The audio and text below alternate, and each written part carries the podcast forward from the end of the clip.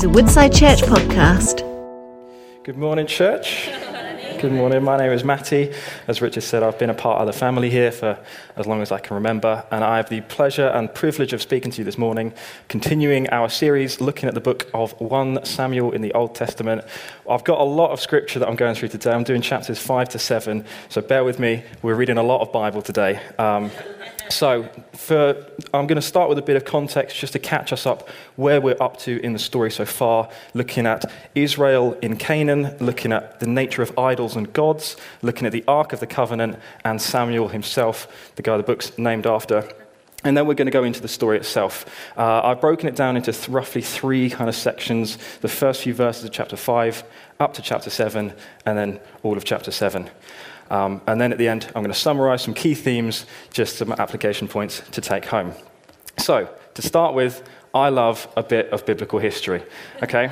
This, uh, this part of Samuel that we're reading is taking place in about 1050 BC, so it's about 3,000 years ago. Uh, God's people, called the Israelites, descended from a guy called Israel, uh, they have arrived in the promised land of Canaan. But these guys are still having a lot of trouble because time and time again they are rejecting God and are oppressed and defeated by the uh, nations around them specifically at the moment by a nation called the Philistines of Philistia, who are the guys along the west coast um, of, the of the Israelite territory. Goliath, who we read about later in Samuel, David and Goliath, that guy, he's the guy who comes from Philistia. Uh, the surrounding nations have heard stories about Israel. They've heard stories about the God of Israel and how he rescued them from Egypt by parting the Red Sea with the stories of Moses. But these guys already have their own gods and idols that they worship, so they're not particularly interested in the God of Israel. Philistia has adopted a guy called Dagon as one of their principal gods. Dagon is a god who represents grain and prosperity, so for an agricultural nation, he's quite a powerful and quite a central god for them they would create idols of the gods they have. And idols at this time were made of wood and inlaid with metals or made of stone. And they would go through a ritual dedication process that would very literally, for them, trans- transform that man made idol into the very God that it represented. The Israelites, though, don't have any idols of their God. But they do have an ornate wooden box covered in gold called the Ark of the Covenant, which you might have heard about from Indiana Jones. The Ark has a solid gold lid, and on it are two cherubim, two angels, and between them, in the space between them, it would create space for the very presence of God. And so this thing was hugely significant to Israel. It was with them when they walked through the River Jordan into the Promised Land and the water stopped on either side of them so they could travel through. It was with them when they marched around the walls of Jericho and the walls were miraculously destroyed of the great city. Thank you, Ruth. Um, it was significant to Israel. During this time period that we're looking at, it's called the period of, of Judges. And God would raise judges who are not judges like Judge Judy and Judge Rinder. These guys are leaders of Israel. They would act as a spokesperson for God and would deliver the people from whatever their current oppression was. And this has happened time and time again because Israel reject God and forget the things he's done and are oppressed time and time again by their surrounding nations. Samuel, at this time, the guy the book's named after, is confirmed to be a reliable prophet.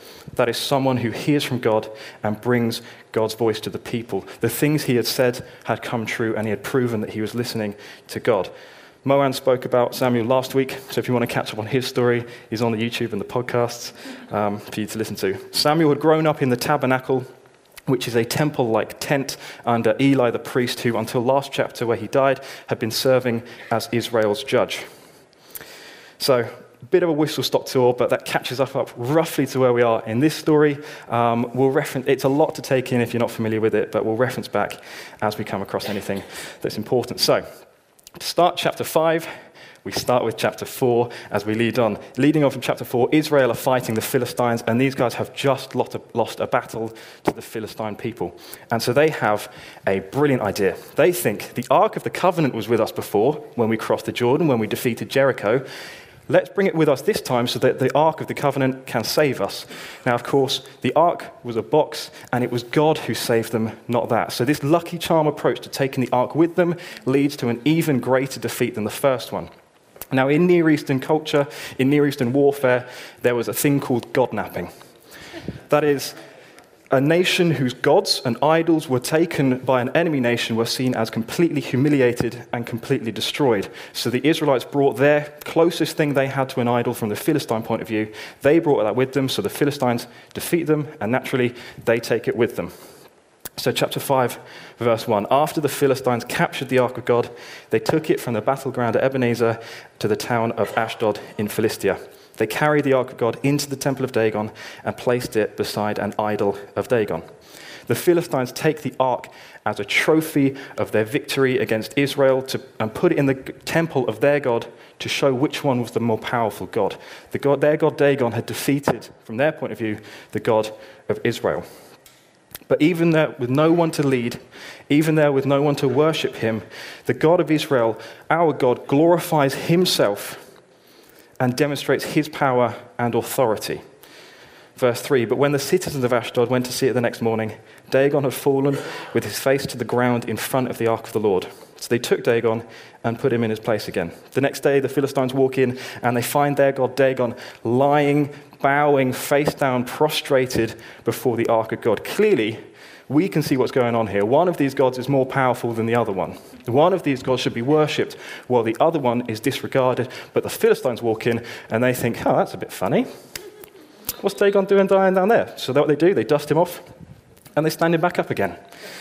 Now, I don't know about you, but if I walked into my temple and found my God bowing to another one, I'd be looking for a more powerful God, probably the one that my God's bowing to. But not these guys.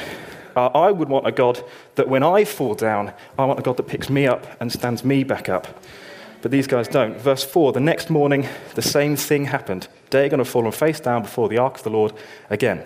This time, his head and hands had broken off and were lying in the doorway. Only the trunk of his body was left intact. And that is why, to this day, neither the priests of Dagon nor anyone who enters the temple of Dagon in Ashdod will step on its threshold. The next morning, the same thing has happened, but this time, Dagon is broken. He's lost his head, the seat of wisdom, and he's lost his hands, the tools of action. Dagon has neither the wisdom nor the strength to defend himself, let alone anybody else. After all, he's an idol made of stone. But the priests again refuse to see what all of us are seeing the one true God displaying his power and his glory, and instead they turn to the doorway, and they turn the doorway into a holy object touched by the head and hands of Dagon. They turn it into a superstition so as not to tread on it in case something special with the doorway has happened. God is, grace, is firmly bringing judgment on the idol worship of the Philistines, but he is being gracious in pointing them to him being the real answer, and these guys are not listening. Now, this story happens 3,000 years ago in a different part of the world in a different culture, so we do have to be a little bit careful about what we read into it and what we take out of it. For example, do any of us have moments where we're feeling really weak and we forget the things that God has done for us in the past? So we go into our workshop and carve an idol out of wood and turn it into a God that we worship? Anyone? Anyone ever done that? No? In that case, we can tick biblical idolatry off of our list and carry on. The principle is God hates idol worship. And Paul writes in Colossians 3, verse 5 Don't be greedy for a greedy person is an idolater, worshipping the things of this world. Now it's a bit of a tough question. Anyone ever have moments where we're greedy? It's a bit tricky to wear. One of my greeds is, um, is collecting. Okay? Um, those of you that know me well will know that I'm quite particular about the types of clothes that I wear. Um, so, for example, all of my t shirts and my jumpers are all coming from the same brand. They've got a little animal embroidered on them. Last count, um, bear with me, don't judge me because you'll be judged too. Um, I have about 35 t shirts and 25 jumpers from this company. All right? It's certainly more than I realistically need. Uh, similarly, with my shoes, all of my shoes are from the same brand, and I have about 20 pairs of shoes from this company. Again, realistically, more than I actually need. To be fair, I do wear all of them. Um, but I do know that if God told me today and said, Matty, I want you to get rid of all your t shirts and jumpers and shoes, I want you to donate them to a charity shop, I'd have a hard time doing that. I'd like to think I would, and perhaps I'd even obediently give them all away in order to start rebuying them on the side again. If you have something in your life that if God told you to give up and you know that you couldn't do it, then first pray to God that He doesn't test your obedience regarding that thing and give you the option to disobey Him. And secondly, check to make sure that thing isn't actually more important to you than God is. If it is, cast it away as worthless, and turn back to the one true God like the Philistines failed to do. Chapter 5, verse 6 Then the Lord's heavy hand struck the people of Ashdod and the nearby villages with a plague of tumors. When the people realized what was happening, they cried out, We can't keep the ark of the God of Israel here any longer because he is against us. We will be destroyed along with Dagon, our God. So they called together the Philistine towns and asked, What should we, what should we do with the ark of the God of Israel? The rulers discussed it and said, Move it to the town of Gath. So they moved the ark of the God of Israel to Gath. Gath is the city where Goliath is from, and it lines up with about the second S of Samson on that map there. I should have had a better map with it marked on it, but hey ho. Now, these tumors that these Philistines are struck with, we're not sure exactly what they are. Some people, some scholars would say that they're hemorrhoids. Others would say they're a type of bubonic plague, as there's an association with rats later in chapter 6. But either way, the Philistine priests fail to recognize God's sovereignty, and God strikes the health of the people. And this finally makes them wake up and realize that they've got a problem. Dagon cannot protect them because he's already been defeated. But rather than turn to God, which would mean getting rid of their idols and getting rid of their rituals and practices, they instead try to send the presence of God away. Verse 9 But when the ark arrived at Gath, the Lord's heavy hand fell upon its men, young and old. He struck them with a plague of tumors, and there was a great panic. So they sent the ark of God to the town of Ekron. But when the people of Ekron saw it coming, they cried out, They're bringing the ark of the God of Israel here to kill us too the people summoned the Philistine rulers again and begged them, Please send the ark of the God of Israel back to its own country, or it will kill us all. For the deadly plague from God had already begun, and great fear was sweeping across the town. Those who didn't die were afflicted with tumors, and the cry from the town rose to heaven. God's judgment wasn't specific to the temple of Dagon in Ashdod, so this game of hot potato of sending the ark from place to place wasn't going to solve anything. The people of Ekron were already being affected by the presence of the ark before it arrived to them, and in their panic and in their fear, they finally came up with a first reasonable solution to their problem that is to send the God, the ark of the God of Israel, back to the people of Israel. God had been patient with the Philistines. He gave them a chance in the temple to repent, in Ashdod to repent, at Gath to repent, and finally in Ekron to repent, but it took them plague after plague to realize that although they had defeated Israel in battle, they had no chance against the God of Israel. Up to verse 6, we find that the ark is in Philistine territory for seven months. And the Philistines turn to their priests for help because now they know they need to get rid of the ark, they need to know how to get rid of the ark. The priests, they recognize they've mistreated the ark. And so, as was culturally expected, um, they would pay amends to the God of the ark as a guilt offering to recognize they have wronged it and so would make an offering to repay it. So, representing the five rulers of Philistia, they make models of five gold tumors and five gold rats, just like the ones they've been plagued by. It's quite an arbitrary offering, but it means representing the whole of Philistia in their offering. They realize the whole nation has wronged God. These priests don't want to have the same trouble that they've heard had happened to Pharaoh in Egypt many years before. Continuing telling their people how to return the ark in chapter verse 7, they say, Now build a new cart and find two cows that have just given birth to calves. Make sure the cows have never been yoked to a cart. Hitch the cows to the cart, but shut their calves away from them in a pen. Put the ark of the Lord on the cart and place beside it a chest containing the gold rats and the gold tumors you are sending as a guilt offering. Then let the cows go wherever they want. If they cross the border of our land and go to Beth Shemesh in Israel, we'll know that it was the Lord who had brought this great disaster upon us. If they don't, we will know it's not his hand that caused the plague, and it came simply by chance. This cart is the Philistines' final test to see if it actually, really, definitely, absolutely, 100% undeniably was God who was bringing the plagues, not just bad luck. And these don't make it an easy test. Cows that have just given birth being taken away from their calves will naturally head back to their calves in Philistia. Cows that haven't been trained to pull a cart, let alone in tandem with another cow, should end in a disaster of pushing and pulling and end with the cart in Philistia.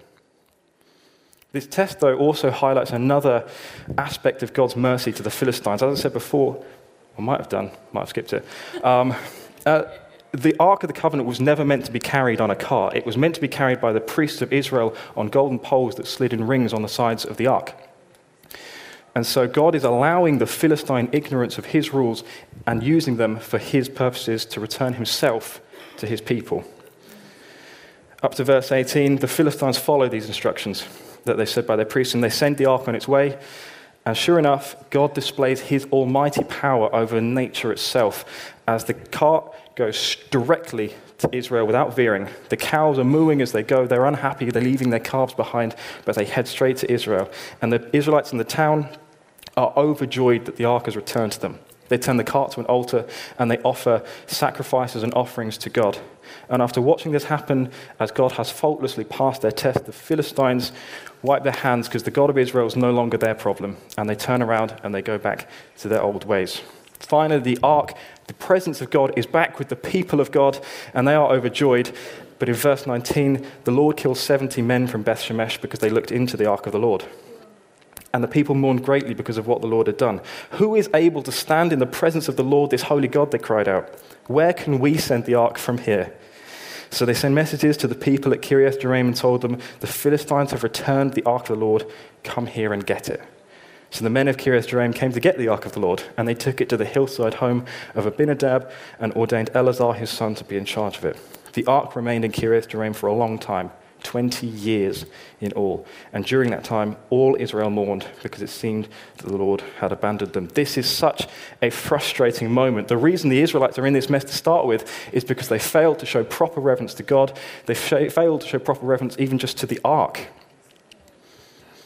And now we get this Indiana Jones type scene of the Israelites looking in the ark God had warned them not to do this. God had told them it is too holy, it is too set apart, but they do it anyway. They fall short, and God brings his promised judgment as a result of their sin. The Israelites respond to this in the same way that the Philistines just did and try to send the ark somewhere else. This God is too powerful for them, send him away. We believe in a powerful God. In this story, we see him control nature, bringing uh, plagues and rats and controlling the instincts of cows. The nations of Canaan had heard this God can control the weather and the sea as he did with the exodus from Egypt. We read in the New Testament he has power over death itself by resurrecting Lazarus and even defeated death after Jesus' resurrection after the cross. But just as the Philistines had started to realize how powerful this God was, the Israelites had started to forget and I think that we forget, we tend to forget as well. I know that I do.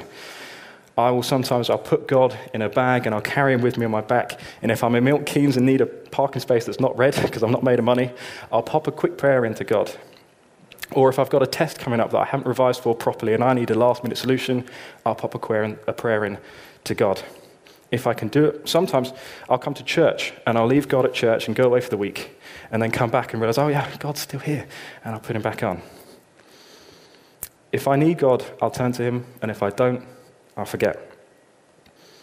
If I see His power through His miraculous healing and provision, I will stand in wonder, but that will fade away and I'll forget. I make God convenient for me. But this is the same God that we're reading about in this story. This is a God who is not to be trifled with. The Philistines tried to take him as a trophy, and God brings plagues so that they, in their fear, try to send him away. They don't give God the respect that he deserves, and they suffer as a consequence.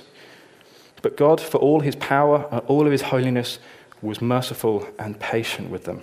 The Israelites, on the other hand, they look into the ark and God wiped 70 of them outright because they knew better. This wasn't a mistake that they made, it was an act of deliberate disobedience, and God, God dealt with them harshly. For 20 years, Israel continues to mourn after this event. They have failed once again to turn back to the one true God and keep his commandments, and they choose instead to go their own way and do their own thing. But after this 20 year gap, God brings an answer to Israel's trouble. Chapter 7, verse 3. Then Samuel said to all the people of Israel, If you want to return to the Lord with all of your hearts, get rid of your foreign gods and images of Ashtoreth.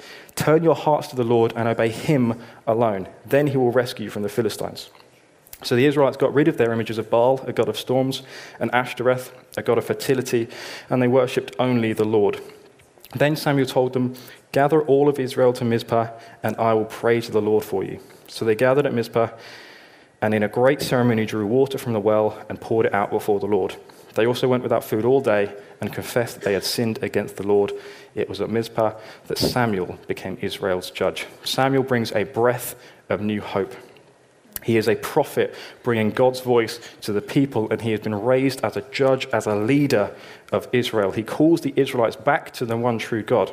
Israel hadn't necessarily entirely abandoned God, but what they certainly had done is brought other gods and idols into their worship to create a pantheon or a group of gods. Samuel reminds them that the Lord your God, the Lord, is one. He is to be worshipped alone. And Israel, after 20 years of oppression from the Philistines, they listen to Samuel and they repent at last. They pour water out in this ceremony, representing their whole inner self being displayed before the Lord. They fast as humble sinners, relying on God. The location of Mizpah means watchtower or lookout. It's a place set on a hill. Israel had gathered there years before, the whole of Israel had gathered there years before to wage war against one of their own tribes, the tribe of Benjamin. It's a place that Samuel continues to come back to on his route serving as judge. And Israel will gather there again in a couple of chapters' time when King Saul of the tribe of Benjamin is chosen to be their king, replacing God.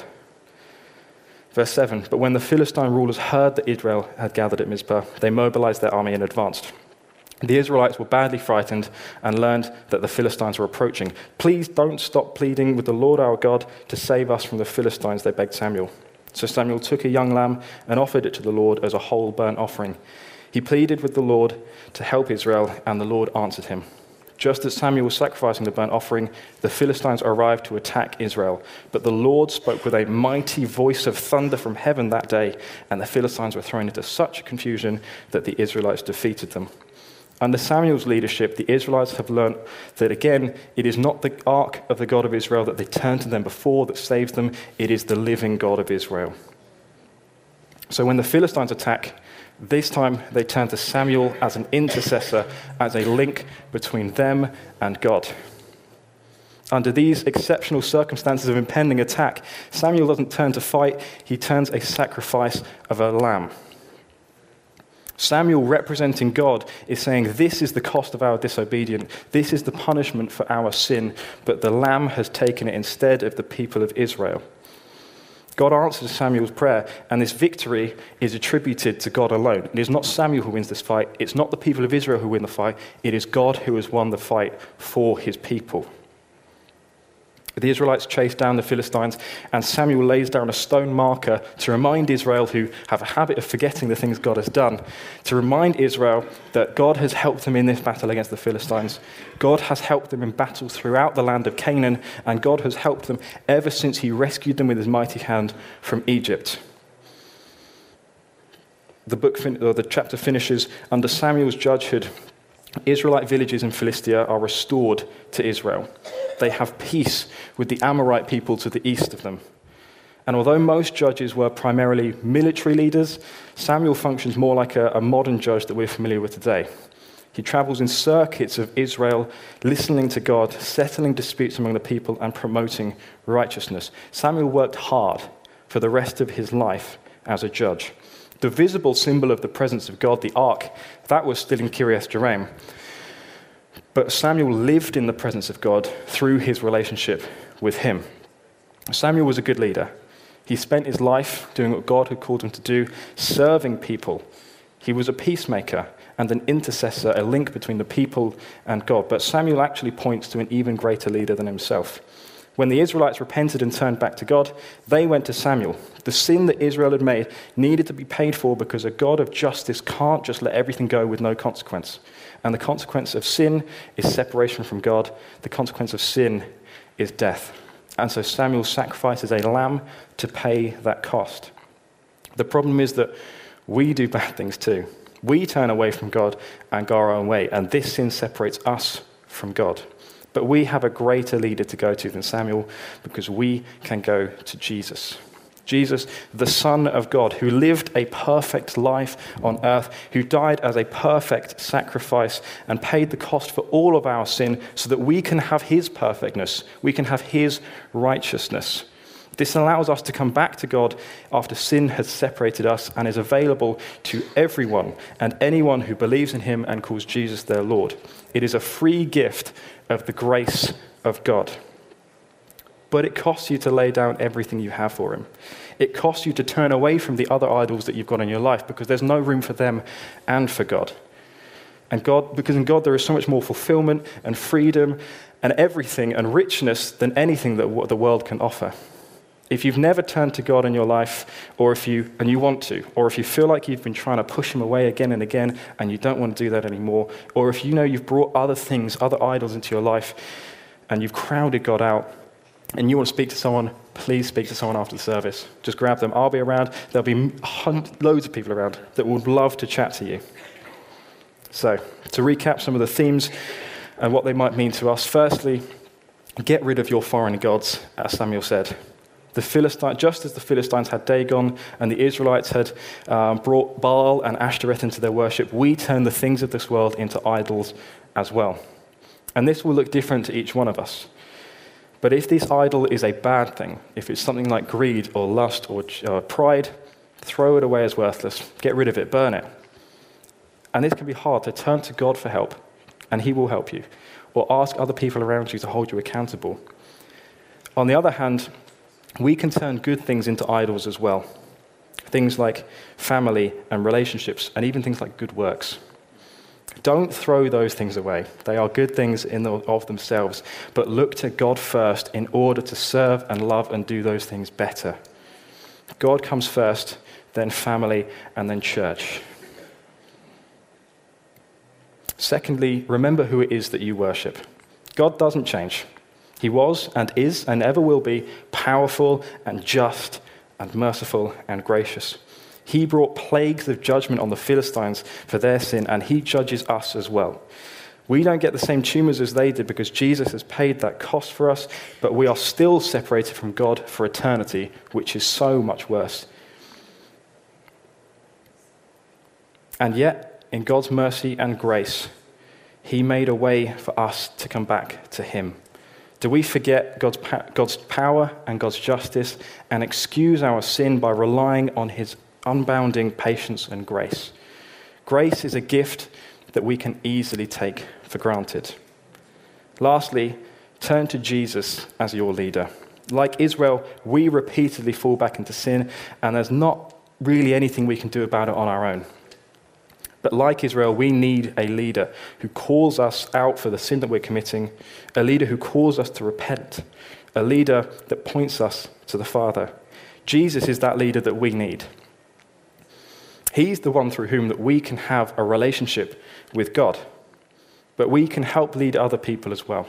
We can imitate Christ by calling out sin with love, by calling people to repent and calling people, pointing them to God.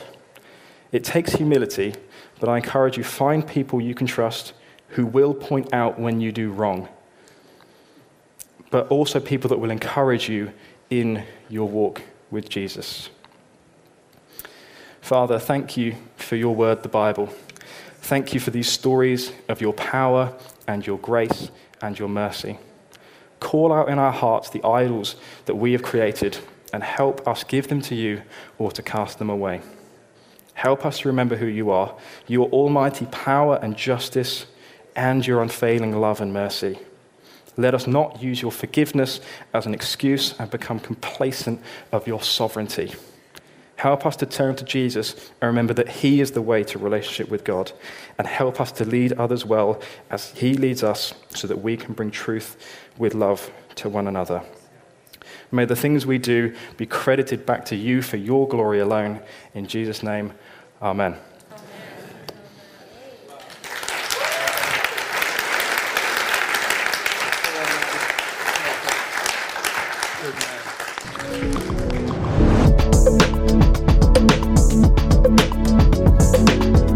You have been listening to a Woodside Church podcast.